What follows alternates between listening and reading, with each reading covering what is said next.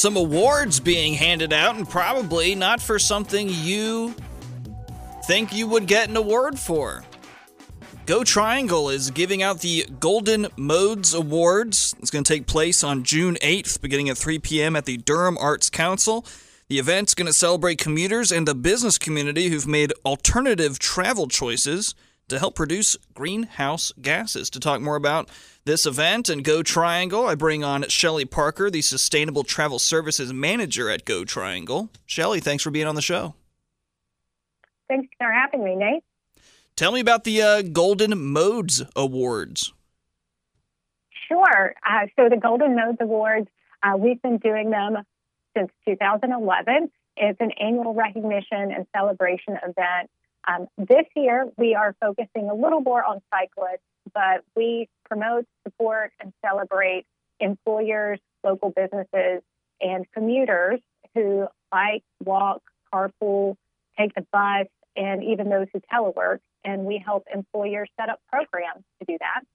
And we're really excited to be promoting um, some of the individuals who've achieved two times, five times, and 10 time uh, greenhouse gas offsets by their own personal choices. Tell me about some of these programs that you just referenced that you guys might uh, work with a business with. Sure. So we, again, are grant funded, so there's no fee for our services. We're supported by the local government and NCDOT. And we help employers identify what choices um, and commute options their employees may have interest in and what they already know about. And then typically what we're going in and doing is educating them on what options are available. So really, travel choices. Uh, a lot of people have no idea that we have Share the Ride and See, which is a statewide carpool matching software that we use uh, and we manage here. Information is confidential.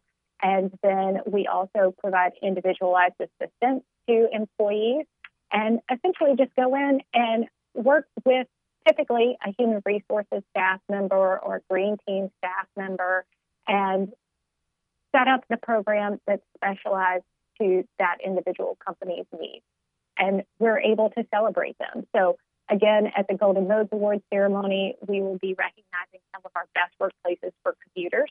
North Carolina is number five in the entire nation for the number of best workplaces for commuters, and 29 of those are actually in the Triangle. Wow. You referenced travel choices. Well, next week, June 11th through 17th, is Travel Choices Awareness Week. So, very timely there. Tell me about uh, are you guys doing anything for that week? We are. So Golden Modes is essentially the kickoff for that. Um, and we're very excited. The governor's proclamation will be presented there uh, through the Integrated Mobility Department's um, NCDOT division. And essentially, what we really want to do is focus on social media and messaging to let individuals know about their choices, to encourage those employers to reach out to us about commuter programming, and helping them improve their carbon reductions. So that's really what we're looking to do. Um, just get the word out there, let people know that we're we're here, we're here to help, and uh, we've been around for a long time. We're just really starting to get more promotion as we head into this next this next level of Golden Modes. I'm speaking with Shelly Parker, the Sustainable Travel Services Manager at Go Triangle uh, talking about uh, different ways to get to work. Uh, tell me about the environmental impact that choosing a different mode of transportation really makes. Absolutely. So, transportation overall is the second highest source of carbon emissions across the U.S. Obviously, commuting and running errands don't account for all of that. Freight and heavy duty trucks are big contributors. But what we do daily really does add up. So, again, going back to Golden Modes, if we just look at our top 13 cyclists who started tracking bike trips this past January, they've already offset 1,500 pounds of greenhouse gases. So we're really excited to be recognizing them.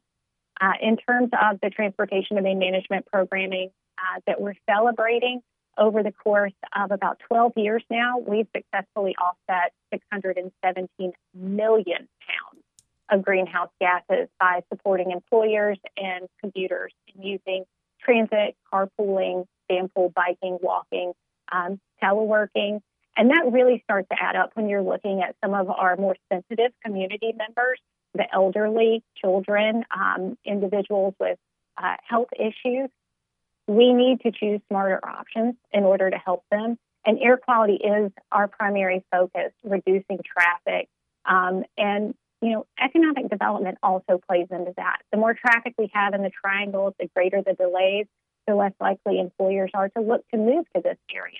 And we've been very successful in reducing the amount of traffic and continuing to attract employers to the Triangle region. And we really want to see that continue.